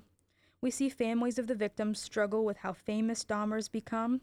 It's clear that many people are glorifying Dahmer's terrible crimes rather than seeing them as the horrifying acts they really are. The show ends by highlighting how little the police care about their missteps and pointing out that Dahmer's apartment building was destroyed, displacing hundreds of families, for a park and memorial that was never built. Now that you have an idea of what happened in the show, let me tell you my thoughts. Right off the bat, I have a few issues with the production of the show. I found that the non linear timeline of the show made it hard to follow at times. Unless you watch all 10 episodes in a really short amount of time, it can be hard to remember where things pick up, where things leave off. My next issue is in the lighting of the show. Some scenes were super dark, and it made it very difficult to make out what was actually happening on screen. It felt like some sequences left me just staring at my reflection in the TV. If it only happened once or twice, I think I would have just let it go, decided that maybe they were trying to go for some kind of tone or atmospheric effect, but it happened so many times that I had to mention it. Next, I found it very jarring that 17 year old Jeffrey Dahmer is played by the same actor as 31 year old Jeffrey Dahmer. The show flashed back and forth between Dahmer in police custody and teenage Dahmer, but in every scene, I thought that Jeffrey Dahmer looks the exact same. It was hard to tell when he was young, when he was old, unless you were given context around it. My biggest issue with this show was probably in the subject matter itself. Jeffrey Dahmer is portrayed as the protagonist the first five episodes of the show. We see his sad childhood and his struggle to relate to others, and it feels like the viewers are supposed to feel sympathetic towards Dahmer. It wasn't until episode 6 where Tony takes the role of protagonist that I remembered how nice it is to have a protagonist you actually want to root for. At times, it seemed to me like Jeffrey Dahmer was being portrayed like Joe Goldberg from the Netflix series You. In the show, Joe kills people, but Joe is also a fictional character, and the people he kills are fake. So it's easier to explore the complex mind of a murderer when there aren't any actual families out there who've had their loved ones torn from them. I sort of wish every episode of this series told the story of a victim, like how episode 6 did, rather than follow Jeffrey around all the time. My final issue is with the portrayal of the victims' families. I cannot find any proof that families of victims gave any permission for their likeness to be used or their loved ones to be talked about. This show will definitely bring more attention to victims' families, and I don't think that's okay without families' permission. A cousin of a victim came forward saying that seeing herself in the show was re traumatizing and that no one asked for her permission, which is just so sad to hear. All in all, is this worth a watch? Um, no, not worth a watch. I think it's exploitative, and there are plenty of other scary things to watch that don't use real victim stories. So, thanks for listening, and I hope you enjoyed this edition of Worth a Watch. So, as I just mentioned, Netflix actually didn't get the permission of any of the families of the victims that Jeffrey Dahmer murdered to depict them in this show. What do you guys think about that? So, so like Netflix just did not reach out to any of the families of the victims, like at all. Like, and they portrayed them and used their names and likeness and everything. Exactly. I couldn't find any mm-hmm. proof. In fact, I could only find a cousin of one of the victims who said that seeing herself depicted so accurately was actually deeply re traumatizing. Yeah, I, I definitely think that there's this is a part where there's a difference between what you legally can do and what you should do. Because sometimes, like, people are like, I'm going to be really nerdy and throw in a Jurassic Park quote. Like, your scientists were so wrapped up in what they can do that they didn't stop to think of what they should do. Paraphrased. I don't know exactly. I mean, th- I think that's like a very good way to put it. It's just like, just because you can do it doesn't mean you shouldn't. Like, uh, I- legally, you're allowed to use what is public record, what is factual Exactly. Yeah. information. Like That's you the don't, thing. You don't have to get permission to do that. But in very sensitive cases like this, where there is some trauma there, there is some horrible things that happened to people who, I mean, obviously didn't deserve it. I think it definitely is something that you should at least try to reach out to them and try to make it as comfortable for them as humanly possible if you're wanting to do something like this. I definitely think from a legal standpoint that they are okay.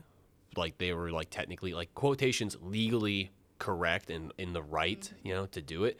But from a moral standpoint, it's just like, should you really like they should have like if they did not reach out, then it's just like shame on them. But if they reached out and they didn't get a response, it's just like they're just gonna go through with it anyway. So I would hope that they did their due diligence morally and reached out. But if they did not, you know, uh, they, you know, shame on them. And uh, you know, I mean, that, it, it's just it's that's kind of just how the entertainment world goes in a sense. Like if you don't respond, uh, you know, there's not much you can do afterwards. And it's just like it was public le- public record, so legally they're fine. But from a moral standpoint, I would de- hard disagree. Like, I excuse me, let me rephrase. I'm not a fan of that.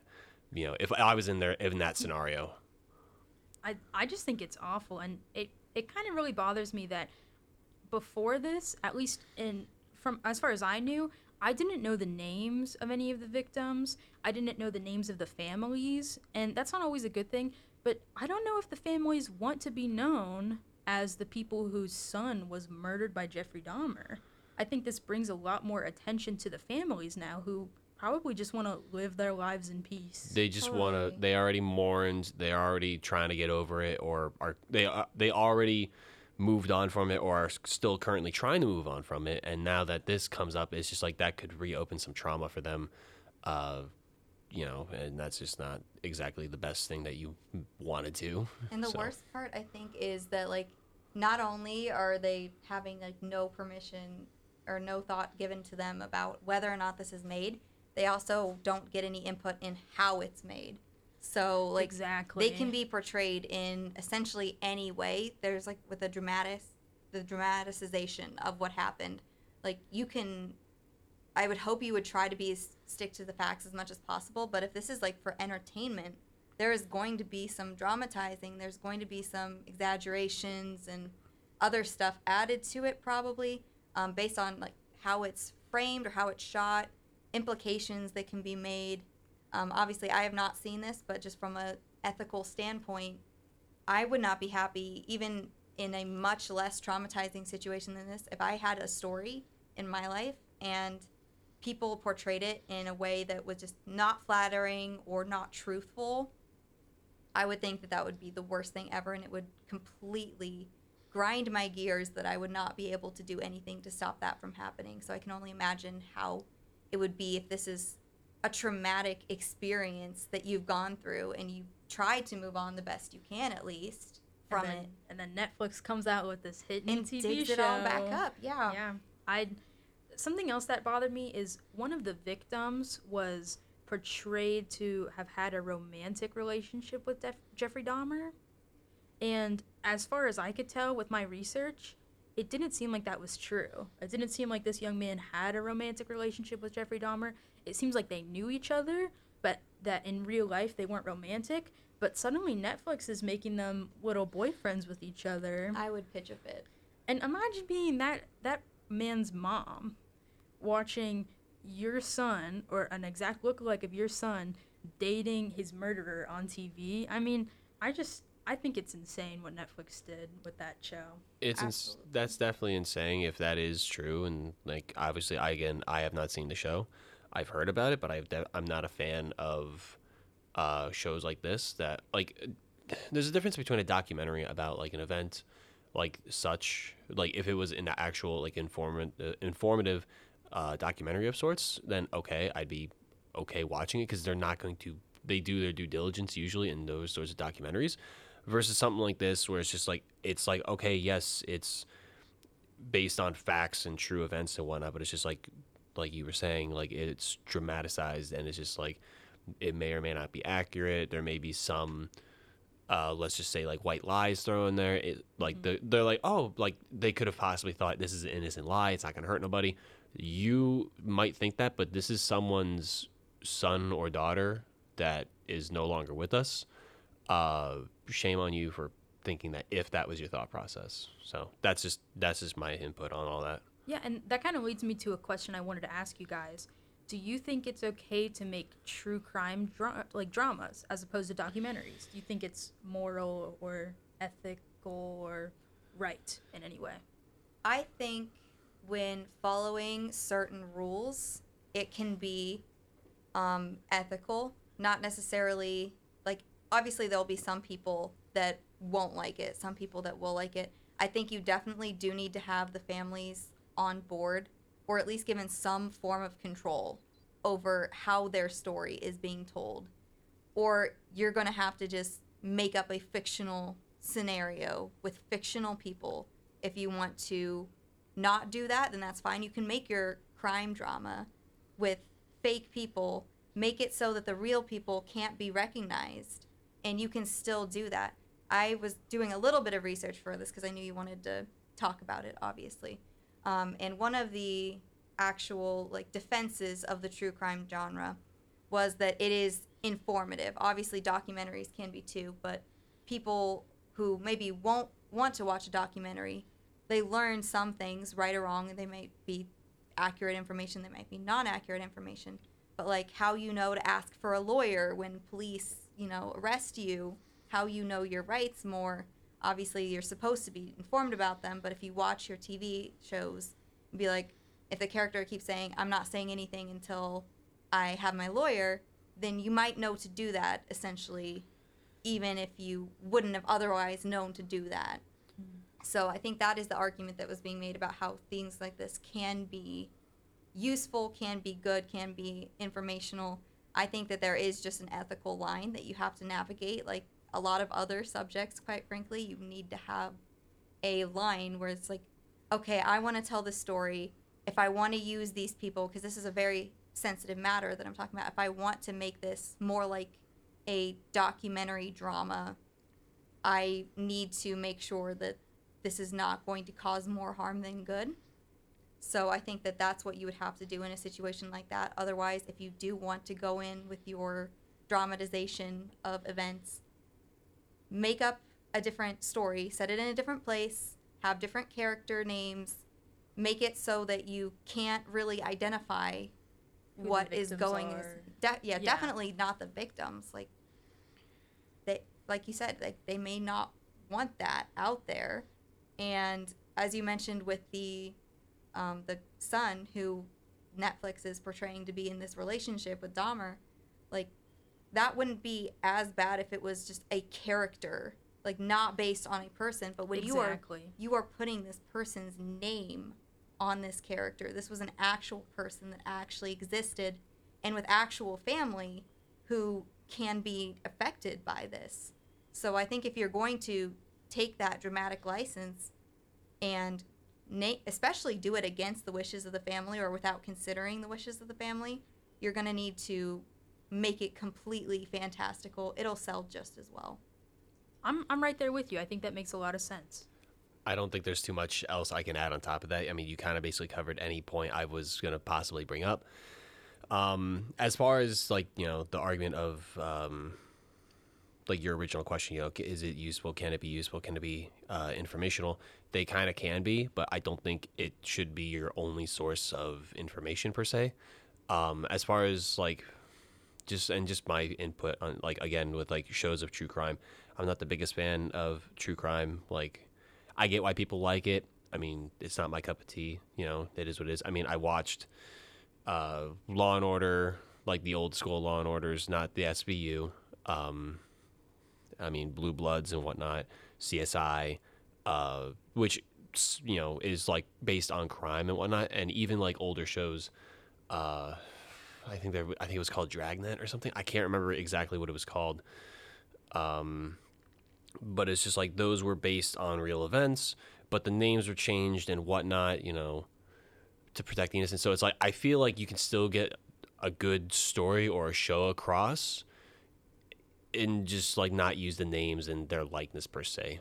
You know, that's just like if you don't have bottom line, if you don't have the permission from the remaining family members uh, to do this, I say don't do it. Moral, moral I, bottom I think line. that's a really good point, Sava. I'm glad you said that. And uh, now I'm hoping to shift over to something a little lighter and talk about some esports. So yeah, I mean, like for those who may not know, I'm a huge fan of esports, and since this is entertainment and video games are a part of entertainment, why not go into some depth analysis? Well, not that depth analysis. Let's be real; it's not going to be too deep off the deep end, but we're going to talk about esports nonetheless, as Akron is home to one of the best esports organizations uh, in the nation with a bunch of teams that we have representing the University of Akron. I'm not going to go in depth on all of them, but I'm going to talk about the ones that happened within the last week. So, first off, we're going to start off with our Rocket League team. Uh, on September the 21st, your Akron Zips for the Rocket League team. We're playing a doubleheader against Kent State and the Northeast Northern now, Eastern. now, Sava, I'm Yeah. gonna have to interrupt you there. What is a double header? So a double header is where there's just two matches on the same day. So take for example like a baseball game. Say the Indians played the Twins and it's a double header. They have one game that starts at like noon, and then by like a later date and time, they on the same day at another time they just start another game. That's a doubleheader. Got it. Thank you. You're good. But uh, they had a doubleheader. Can you describe what Rocket League is? Uh, I should probably explain. Yes. So Rocket League. I see. I got so excited and caught up in just talking about esports. I just went off the rails with it. so Rocket League is a if you it's clearly a video game, but I mean, have you ever watched a game of soccer like at all? I or you played soccer for like 10 years. Soccer is my jam. soccer is my jam as well. I mean, Isabel, have you played Never soccer? Watched a soccer game. Never watched. Okay.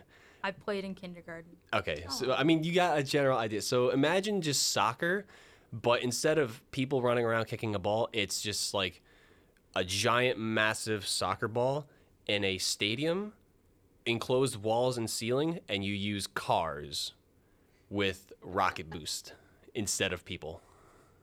Sounds interesting. Very, it's I mean, it's then that's an imaginative concept right there. It is a very imaginative concept, but it is a fun concept nonetheless. But the premise of Rocket League is it's a three on in this uh, scenario. It's three on three. Uh, each match is five minutes long. Uh, you know, whoever scores the most points wins. If at the end of the five minutes it ends in overtime, or if it ends at a tie, they will go into overtime, and it goes for about a minute. Whoever scores, you know, the most in overtime wins. Best of five for each match. So that is the premise of Rocket League. Also, if you, I highly highly suggest if any of this interests you at all and you are wondering what does this look like, just go. They have a the esports organization has a whole Twitch page, twitch.tv forward slash Zips Esports. Uh, you can watch any of the videos of the streams and you can kind of get a sense of what is going on. Some of the tricks that they do, like I'm talking like they will take a car with the boost in the game and fly through the air and hit a ball from one side of the field to the other and make a goal. It is insane. Like I can't do that. I used to play Rocket League. I am not that good, but it's a fun thing to watch nonetheless. it looks I, very interesting. I, as you pull it up on your laptop, you're yep. just like, "What is this insanity? what is this?" It's like extreme Mario Kart. Like it's like reminds me of like one of those like battles. It's like, like the... a Mario Kart battle, yeah. But instead of you know but fight like to the soccer. death, it's soccer. Yeah, exactly.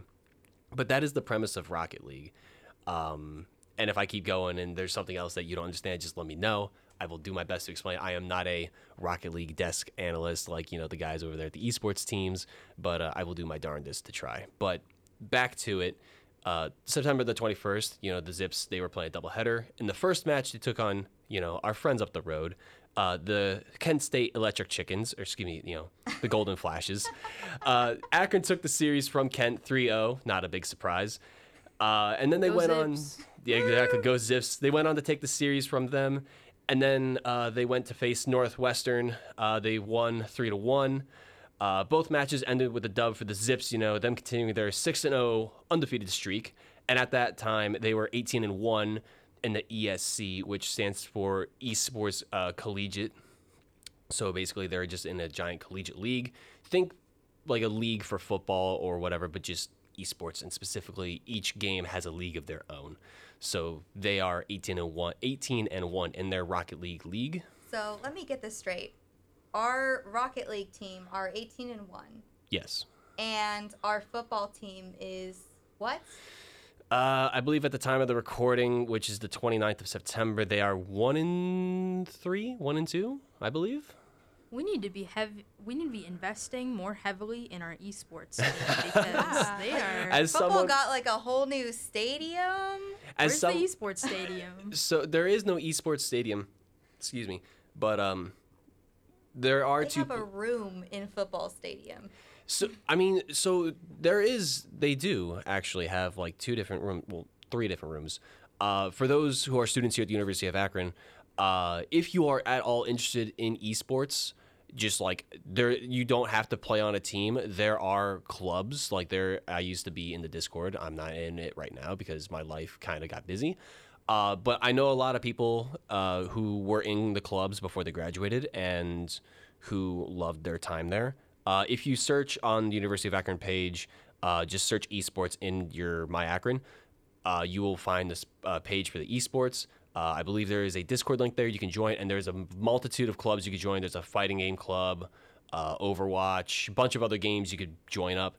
Bunch of Akron students in there you can definitely hang out with. I must say you have to be a University of Akron student to join that. You can't like you know come on campus and hang out and play in these spots. But if you do happen to be a student, uh, one of the rooms that you can go to is by the honors dorms.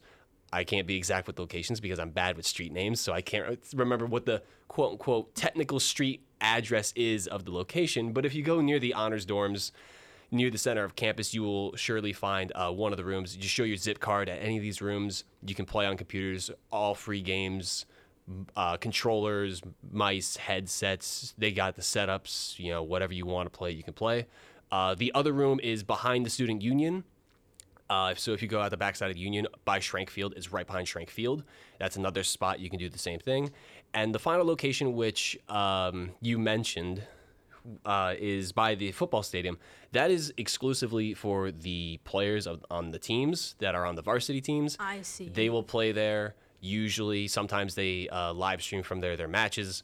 Uh, it's a treat, you know, to see. I've seen them in there a couple times. It's kind of cool, but um, but yeah, that's that's. So if you're interested in esports at all, definitely check those places out. Uh, don't be afraid to ask. Don't be afraid to get involved with it. I definitely recommend if you're a fan of video games, getting involved with esports here at Akron. But back to the Rocket League team, they are 18 and one, better than our football team. I hate to say it, but they qualified for I the know. CRL East, uh, which is the Collegiate Rocket League, for the fifth time since the esports organization has formed about five or six years ago. They are now in the league. Uh, they qualified for the fifth time in a row, so it's quite impressive. They are amazing. Wow. Wow. I can sense the enthusiasm from across the room here. it is getting hot in here. But and then yesterday, last night on the 28th, uh, the team, the Rocket League team again had another doubleheader. This time they first, yeah, another one. They are busy people over Well, there. they're busy people. You know, they got to be, you know, they got to be winning games. Wow. Well, they don't go, they don't travel. It's just like they play online. Uh, I do that makes it it, easier. it does make it easier, exactly. You know, the power the power of the internet. but uh, they had another doubleheader, so they played two matches. But do their thumbs get tired? Well, they're playing on mouse and keyboard, I think. I mean, if they play with controller, I mean, I would suspect with the moves they're pulling, I would definitely suspect they play on controller.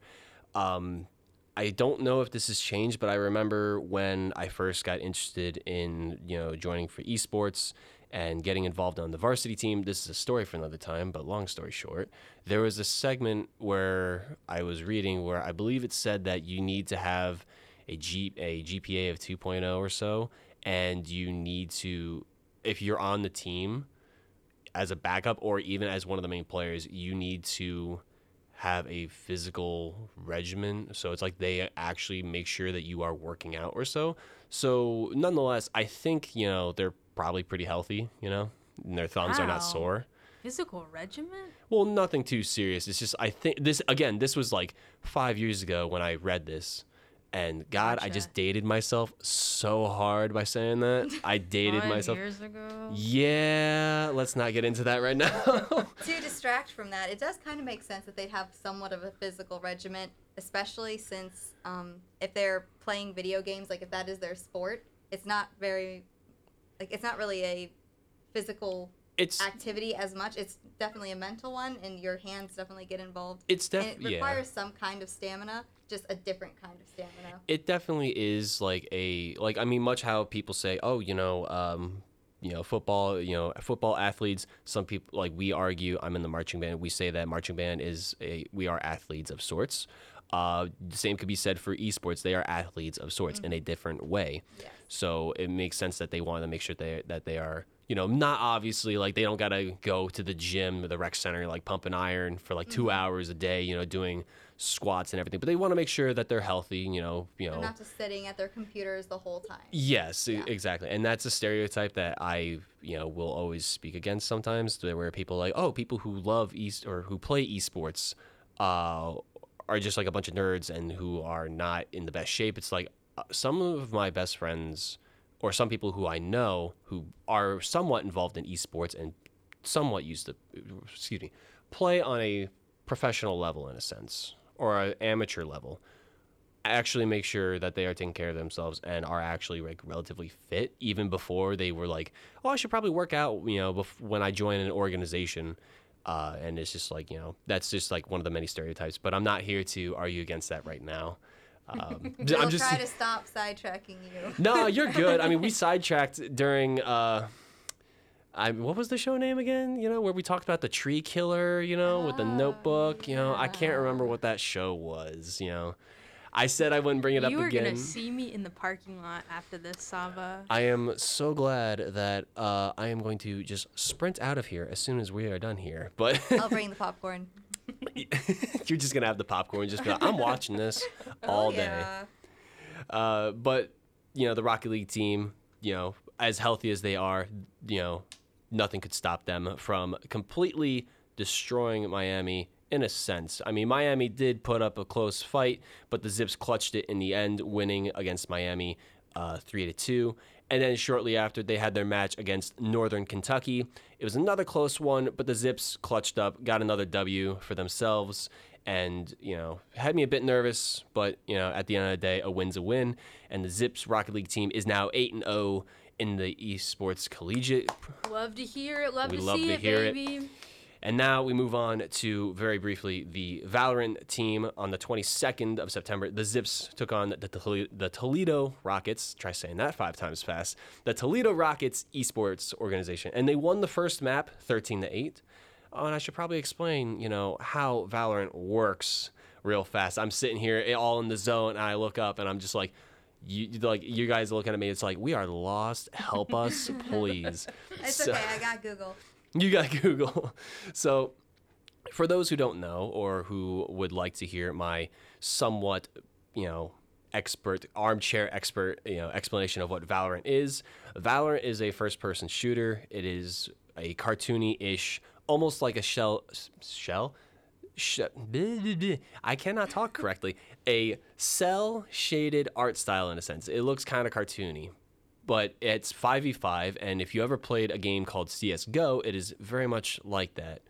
Uh This looks like Fortnite. it Well, Fortnite's coming up soon and this is far it might have some uh, art style similarities to Fortnite, but is definitely not Fortnite. It plays very differently from Fortnite. I can tell you that much right now. Um, but Valorant is very much like CS:GO. If you have played CS:GO, then you'll know what I'm talking about. But for those who don't know, uh, I will break it down for you as simple as I can.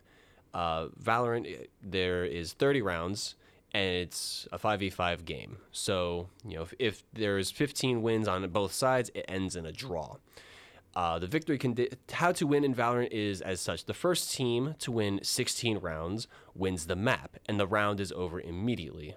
So to win a map, you just need to win, get 16 wins because it's best of 30. You know, I obviously can't catch up if you won 16 times. Um, the maps will switch spawn sides after about I think it's 15 rounds. So if you know they're on a winning streak and they go 15 and 0 in the first half, then they just need to win one more and they go. Uh, yeah, that's victory conditions. Each round is about a minute and 45 in duration, so it's a minute and 45 seconds. That's a quick round. It's fast paced. It's very fast paced. that there's like 30 of them. Yeah. well, there. I mean, there is 30, but it's just like each round goes by in just under two minutes. So it can go. Some rounds go a little bit longer than two minutes because the objective in Valorant is to. There are two ways to win a round. Either a, you eliminate all five players on the opposing team, or b, you plant what is called the spike in one of the two designated two or three designated spots on the map. So if you're the team that is attacking and you plant the spike, there is a certain amount of time before that spike goes off. You can still win if you eliminate the entire enemy team, but if you're the team that planted that spike and it goes off, you win the round. If you are the defending team and you did not eliminate all the players, but you defused the spike, that is a win for you because you won that way. So there's a couple different ways, a bunch of different strategies that you can use to win a round of Valorant, and the same kind of goes for CS:GO. It shares the same kind of rule set.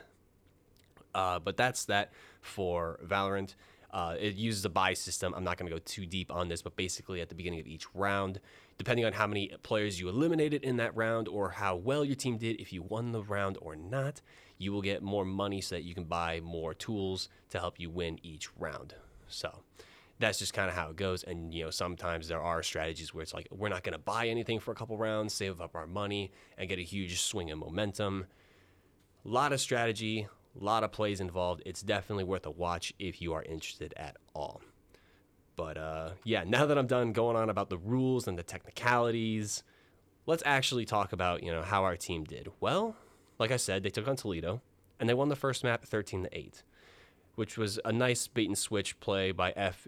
SFG Panda and Eastrub in round eight on the first map. Definitely a good highlight if you did not get to watch the match. Definitely recommend seeing it. It had me picking up my mouth off the floor. It was pretty impressive. the second map, I map, gotta though. check that out now. Now, now you need to. The second map was won uh, by the Zips as well, almost seeing the game go into overtime, as the final score was 13 to 11, and this put the Zips at 4 0 in the ESC conference for Valorant. And we then are killing. they're cracked. I'm telling you, like all the teams we have are relatively cracked. They're pretty good. Except for football. except for football. I mean, I hate to say it, but yeah, the football team is. Ouch. I think they need to take some notes from the esports team. You know, Definitely. maybe. Obviously, you know the skill set doesn't apply, but you know they could probably learn something. But uh, the 27th of September, the Valorant team came back again. Uh, they took on Central Michigan University with the first round going to your Zips 13 to 4. And then they went to the second map, also going to the Zips. It was a 13 to 0 clean sweep. And the Valorant team is 5 and 0 in the ESC after their win over CMU. 13 and oh? 0. They went 13 and 0 on a map, and they just clean swept them. Wow. I'm thinking football should take notes from their training regiment too. I mean, again, the training it's like the concepts don't exactly apply, but I mean, hey, there may be something that they're doing. It might right. be better than they're doing now. That is maybe, an intense maybe. win right there. I mean, 13-0. It was a pretty intense win. They Uh, didn't, they didn't give him a chance. not quite. There's Wow. There's some times where I'm just like there's there are some scenarios, and I'm not obviously going to explain and go through the entire match because we would be here That's a different episode. that we would be here all night if I talked about one match. Um, but there were some moments where you know uh, it looked like Central Michigan, you know, could have had the upper hand and they just couldn't pull it out, and the Zips were just coming out on top, almost left, right, and center every single time. So I mean, props to the Valorant team for uh, their swift victory over Central Michigan. And finally, you mentioned Valorant looked like it, and I'm gonna mention it. Time Fortnite. Fortnite. It's for some Fortnite. Fortnite Now, while we do have a Fortnite team and like there are some players who play solos, this was not exactly about the esports team. Uh, the Akron Esports Scholastic Showdown happened, which was just a giant tournament. A bunch of solo players came together and played a bunch of matches. It was a great time. I was invited out to do something at the event. Unfortunately, I couldn't commit, so I regret missing the event, even though I am not the biggest Fortnite fan. It Next seems time, we'll- so next time we'll if there there. if if you're in the esports organization, uh, hit you know definitely if you do something like this again, I will definitely try to attend. I regret missing it. But regardless, the Scholastic Showdown went down, regardless with or without me. There were many, many players competing across eight games that were being held, but there could only be one winner.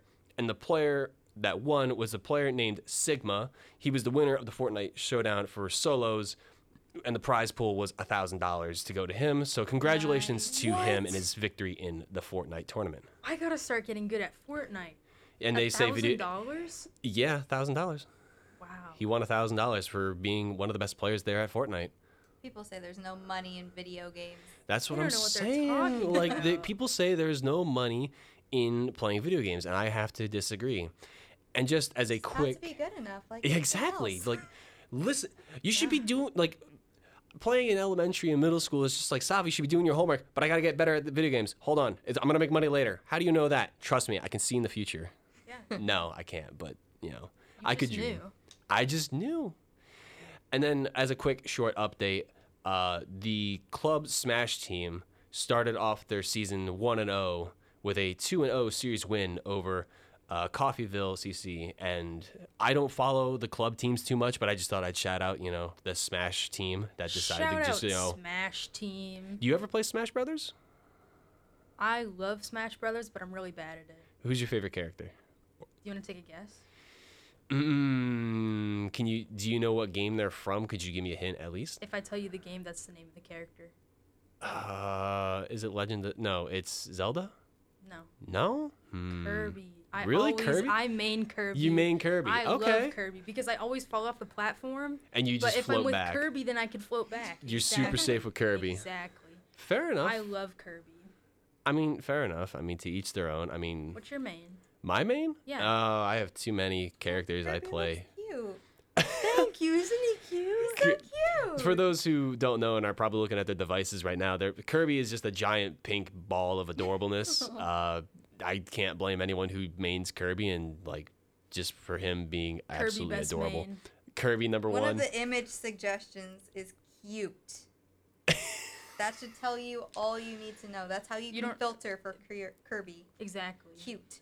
There you you don't have go. a main though, Sava? You No, don't I go do. one Ha- I do have a main, but I was gonna ask Natalie. Do you play Smash Brothers at all? Have you played Smash Brothers at I all? I have ever? not played Smash Brothers. I played some other Mario games, but Okay. not this one. so as far as Isabel's asking, you know, who my main is, uh, like there's too many great player, like too many characters that I like to play as, and only a couple I'm actually good at. Though, if I had to pick the number one character that I'm best at, it would probably be Joker. Uh, closely followed, uh, who who is my second most played character? I think it was, oh gosh, uh, Sa- uh Samus. That is like my yeah, top two. Yeah, Samus. Okay. Samus, those Samus and Joker. Joker takes the number one spot, but Samus is like right behind I like Samus. Samus is I cool. like Kirby more. Fair enough. I mean, Kirby is pretty cute, so I mean, kind of hard to beat. But with that said, that is your esports update. Uh, as always, you know, you can get your updates here on this podcast for esports, or if you want to, go to their Twitch channel, uh, twitch.tv forward slash zips esports, and give them a follow.